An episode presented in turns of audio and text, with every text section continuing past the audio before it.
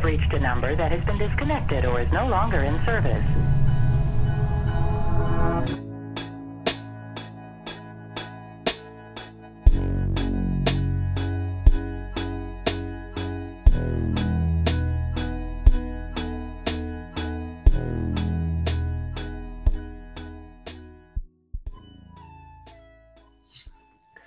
はい、えー、 ライブデザインの篠本さんとお話をお伺いしています。えー、セブンストーリーズ、今回後半の方はですね、まあ、空間デザインの方についてお話をお伺いしていこうと思っています。前半の方にもいくつかもうすでにお話もありましたが、あこの赤色、漆黒と赤みたいな非常に、えー、ラグジュアルな空間を展開されている、まあ、篠本さんがですね、どうやってこの部屋のデザインに着想されていったのかっていうのをお伺いするにあたって、実はあの私がですね、リサーチをセブンストーリーズの方始まる直前といいますか、にさせていただいてまして、その中ではあの建築家やデザイナーの皆さんにですね、まあ、コンセプトを考えるための文章、メタコンセプトという、まあ、設計課題的なやつをお渡ししていまして、でその中でまあ、簡単に言うと、こう長い歴史の中で相変わらずそこにあり続けた、まあ、東海地方の素材だったりとか、そこで培われた文化だったり、まあ、工芸的なものっていうのをインスピレーションにしながら、なんか人と物と場所の関係みたいなものを新しく再構築できるようなデザインを考えてくださいっていうのが、まあえー、かいつまんでお話しするとトピックだったんじゃないかなと思うんですけど、ただ、大元の文章はなかなかの怪文書といいますか、みんな何考えてくれるのかなという期待感と、これで大丈夫なんだっけっていう不安をもとに僕はお渡ししてたんですけど、初めて読まれたとき、篠本さんはなんかどんな感想をまずお持ちになられましたか？そうですね。読んだのだいぶ前になるんで、あの、感想自体がフレッシュじゃないんですけど、いや、どう、どうしようかなっていう 思いがまずありましたね。ただまあ、工芸がテーマになっていて、まあ、東海地方、中部地方の工芸だよっていう言われてる中で、ただまあ工芸をそのままこう取り入れるっていうのはまあ、まあ、あの、予算的にも難しいでしょうし、あの、何かしら、えー、言い換えるパラフレーズ的な形でこう意味合いを捉え直して、まあ落とし込まなきゃいけないんだろうなっていうのは、まあすぐさまわかることで、で、その中で、あとどうしていこうかなってなったんですけど、ただ、えっ、ー、と、工芸品を選択して、そこからまあ、着想される何かっていうふうにしても、うん、ちょっと、あの、まあ、設計者たち集まってズームした時で上がってたような気がするんですけど、あまり、えっ、ー、と、工芸品に縛られると、多分、えっ、ー、と、和風っぽい部屋がな、うん、6、7つぐらい並ぶことになるっていう懸念があって、で、それがいいことなのかってなった時に、なんかこう、別に和風っぽい部屋で見せたいわけじゃきっとないだろうっていう話の中で、うん、だったら、な、あの、その、少し言葉の飛躍じゃないんですけど、ちょっとテーマを、あの、そこを着想ポイントとして、あまりこう、工芸には縛られない程度に、こう読み替えていくっていうことが重要だろうなっていう話をあ確かまとまとの松田としてました。うんうん。なるほど、まあ、まさに僕もそういうふうになっていくだろうなっていうのは思っていて、なんかこう、さまざまな場所だったりとか、さまざまな素材がある中で、橋本さんはどうやってこう、はい、まあ、今回の、えー、漆器だったりとかもそうですけど、他に何かいろんなものから、あの選いろんなものも想像されたりとかあしてたんですか？それとももう一発で結構これかなみたいな。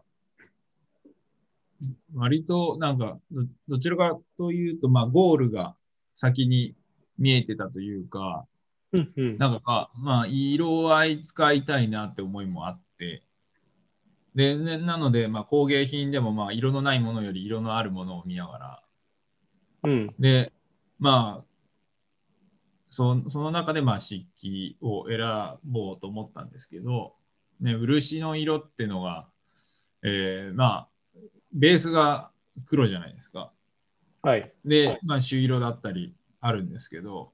ただまあ、そのままの色を使うってなると、物々しいというか、まあ、武具みたいな形で、うん、あの、おどろおどろしくなっちゃうので、うんうん、あの、黒い艶と赤い漆の艶が、あの、ある部屋って、なんかこう、落ち武者でも出てきそうな感じの部屋になっちゃうなってのがあって、そこに、なんだろう、こう、落ち着きっていうのは生まれないんじゃないだろうかっていう思いから、まあ、ただ赤と黒をなんとなく、あの、表現したいなっていう思いの、思いがありまして、で、まあ、その間ぐらいどうかなと思ってて、で、そういえばまあ、まあ、プレゼン資料の一番最初に多分つけてますけど、まあ、ワインを注ぐときに注ぎ口は赤いのに溜まると黒くなるよなって,、ねっていうのと、まあ、グラスに注ぐっていうのがあるからなんでしょうけど、まあ、注がれた後、艶っぽいというか、うんうん。この感じがすごいいいなと思いまして、で、まあ、漆の漆器の、漆器の言葉に、まあ、漆黒っていう、こう、漆の黒っていうような言葉があるので、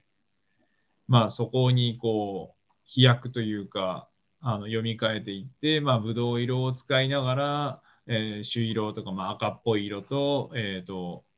黒。あの、黒でも、まあ、闇というか、漆黒的なものを表現できないだろうかっていうので、えーいわゆる天井につける、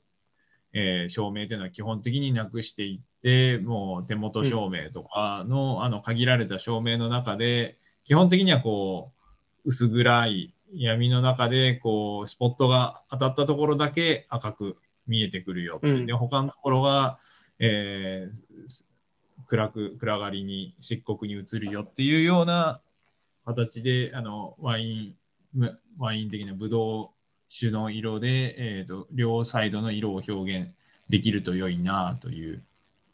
形で今の形になってますね。なるほど。非常に面白いいアイディアの転換というか発想の転換ですよね。なんか赤と黒っていう漆のなんか素材みたいなものに着想していくというよりは、なんか連想ゲームのように赤と黒かつこう会長みたいなもので、あワインがあるのかみたいな。ワインっていうとこうブドウみたいなものもあるよなとかっていうので、こう発想を転換していきながら、その転換先の建築っていうものをしたときに、光のまあ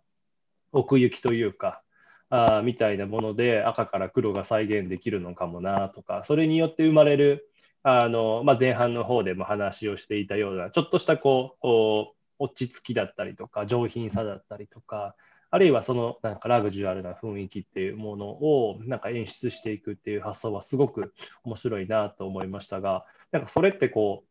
僕らからしてみるとパッと思いつくものなのかって言われたら、なんかすごい難しいことを転換してると思うんですよね。色の奥行きと光の奥行きの中で、そのなんか親密さだったり上品さを演出していくっていうのは、なんかどういったところから着想を得てたりとか、どういったことをなんかするとそういうアイディアの発想が生まれてくるんですか？なんですかね。なんですかねって言うとあれですけど、多分、い一つはちょっとトレーニングめいたものがあって、うん。その僕が、えっ、と、学生時代に僕らが開発したわけじゃないですけど、あの、シューマイっていう、毎週住宅を作る会っていうのがあったで、それは別になんか学生の多分プレゼン能力上げたりとか、そういうような、こう、いわゆるなんだ思考の筋トレみたいなはい。やつで、あの、別に何でもいいんですよ、その、テーマは。あの、うん。トイレットペーパーっていうお題だったら、トイレットペーパーっていう言葉から想像される住宅を作りなさい。うん。形なんですね。なんで、もう、その時点でもう、とてつもない連想ゲームが始まるうん。うん。よ。どう読み替えたかっていう、これをどう読み替えて住宅に落とし込んでいくのかみたいな、そのトイレットペーパーをそのまま住宅にできるわけでもないですし、トイレットペーパー積み上げていったら住宅に空間ができるわけでもなくて、トイレットペーパーって1枚の紙がこう、ロール状に積み重なってますよね、みたいな。このロール状の積み重なりを、こう、実際平面図にこう広がって置いていくとこういうのが出来上がって、その時にこういうもの、こういう新しい空間性というか、今までのない、今までの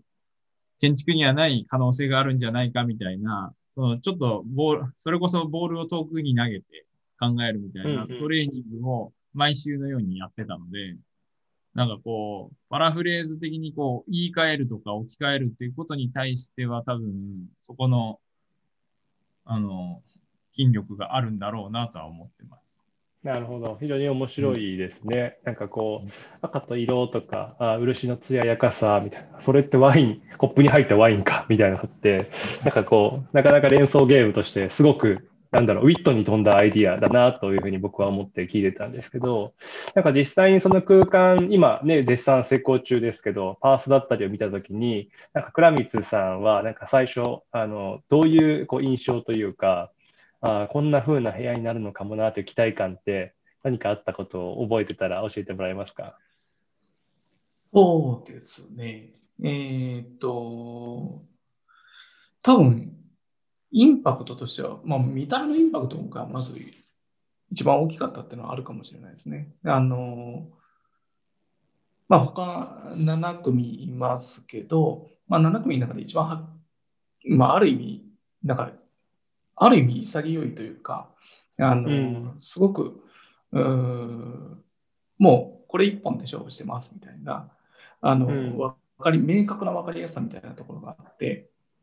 あの、そういうところはすごく潔いなと思った反面、あの、ちょっと怖いなとも思ったっていう部分は 正直ありました。まあでも、怖いっていうのはどういった部分が怖かったんですか？あのー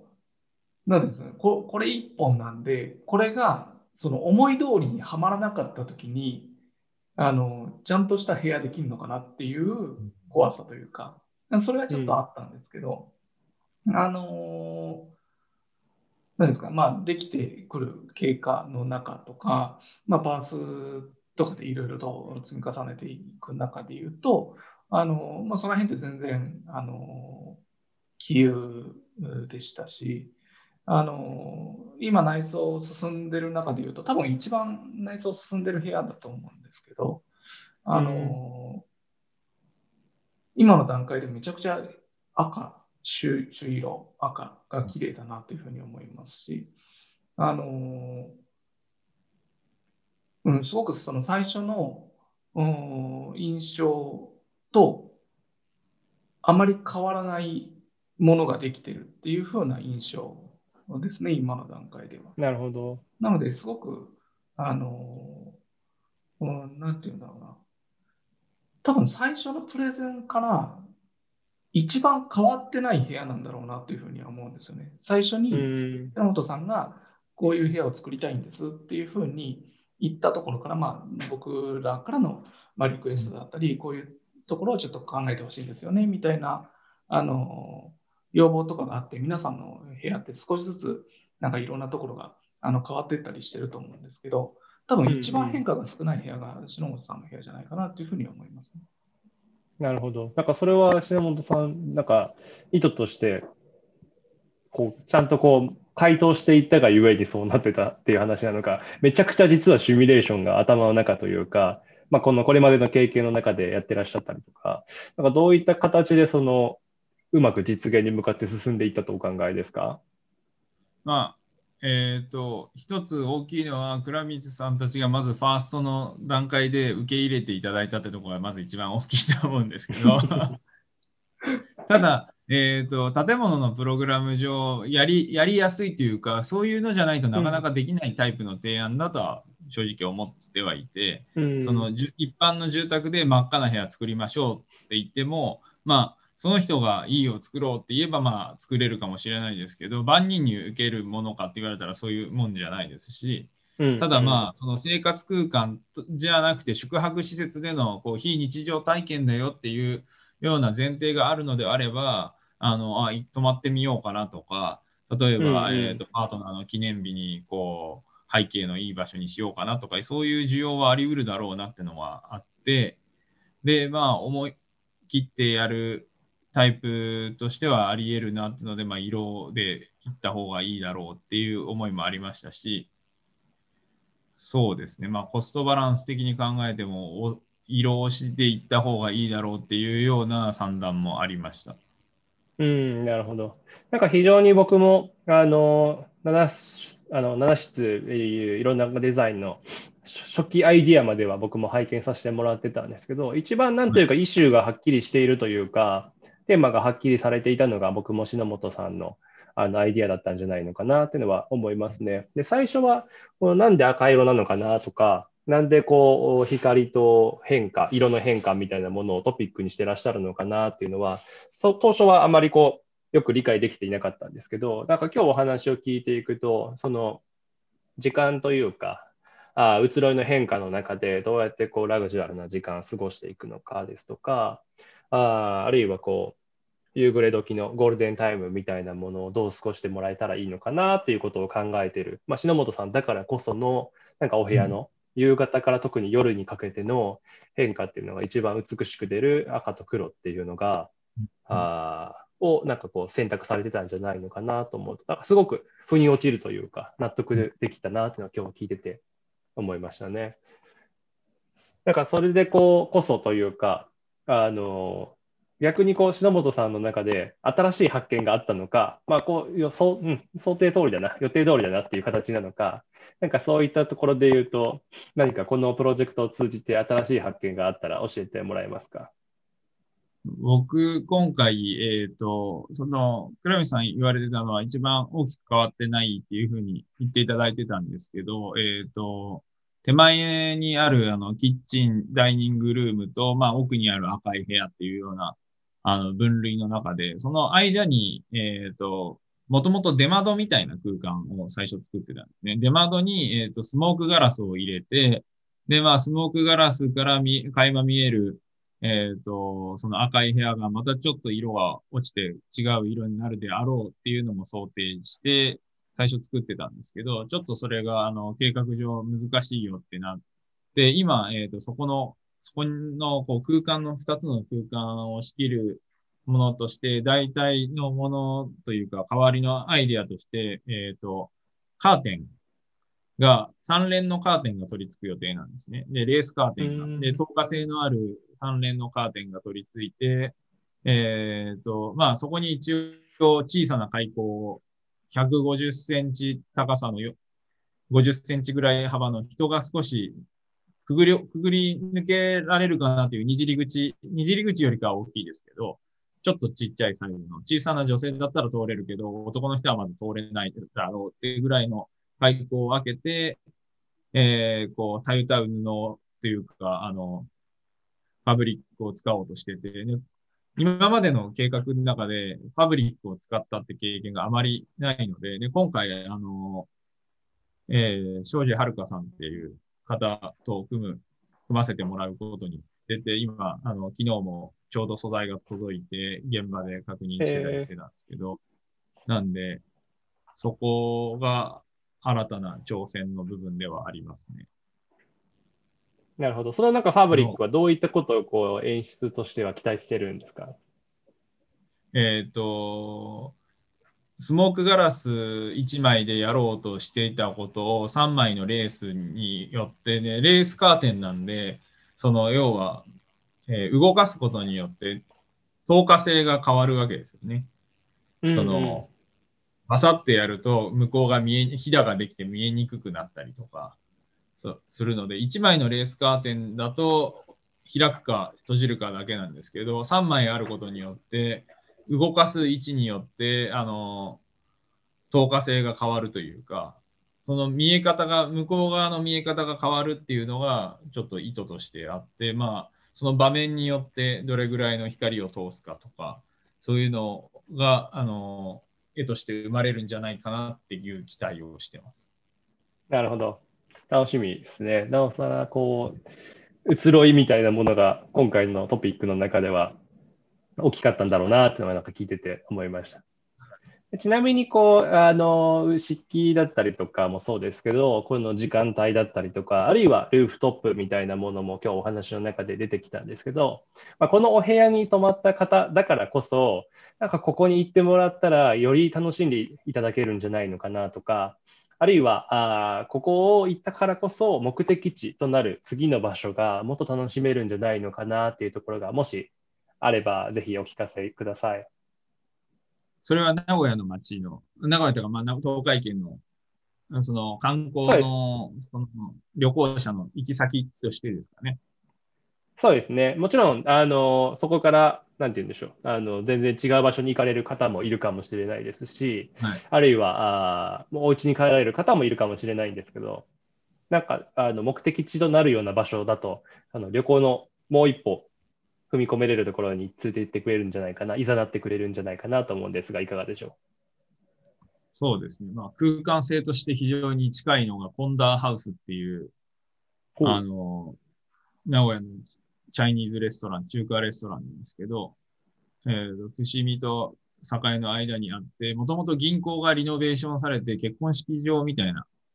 扱いで営業されてるんですけど、そこの1階が限りなく赤なんですね。へーまあ中、中国系のレストランってこともあるので、ちょっと質の違う赤ですけど、なので、うそこ行っていただいて食事されて、えーセブンストーリーズの3階に戻ってくると、割とシームレスに、あの、空間性というか、もう本当赤い空間の中で、あの、名古屋の旅を過ごすっていうような形になるかなと思って、まあ、コンダーハウスとかがいいかなというふうに思いますね。うん、なるほど、ありがとうございます。まあ、こう、で、天気が良かったり、今後、もしかしたらルーフトップないし、バーだったりも行ってもらいたいな、みたいなので、結構いろいろとおすすめがあるみたいなお話もされてますけど、何かこの近辺で、その近辺だったりすると、何か、品本さんのおすすめの場所、バーだったりとか、ルーフトップなんちゃらだったりとかってあったりされるんですか？えっ、と、ルーフトップに関して言うと、やっぱり名古屋そんなに多くはないので、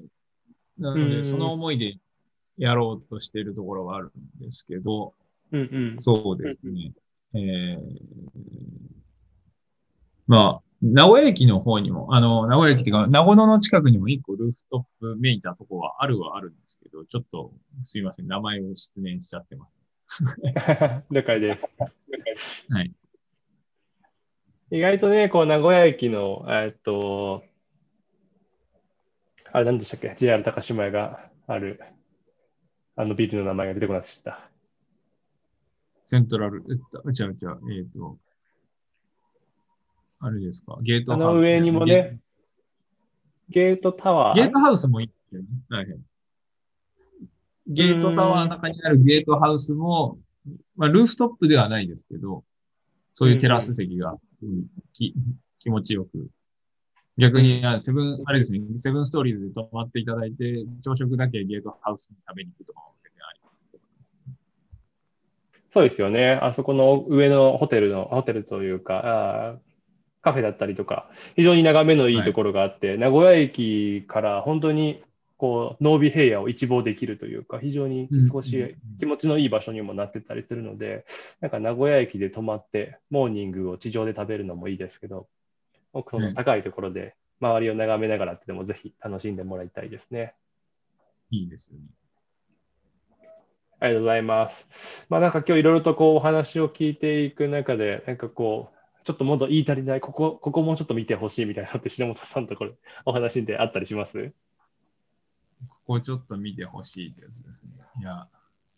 ちょっとまだ、もう少し出来上がってこないと、ちょっと怖いところが確かに。あるのであの了解です。推し、推しポイントより不安ポイントのが多めですけど。今もう不安ポイントみんな出てくるからだ。ねあのちょっと倉光さんに話を振って、今日まあなんかいろいろとお話を聞く中で、こうデザインの意図だったりとか、あるいはこう篠本さんのこうバックグラウンドを聞いていく中で、何か新しい発見であったりとか、あがあったら教えてもらえますか？そうですね。あのーまあ、最初、どういう思いでこういうことを作ったんですか？とかっていうのは、最初のプレゼンの時にいろいろ話聞いたりとか、えーしたんですけど、あのーまあ、最初、浅野さんが作っていただいたコンセプト文とか、ああれってどうみんなが読み落とすのかなっていうのがすごく、うーんワクワクもしてましたし、逆に不安みたいなところもありましたし、あの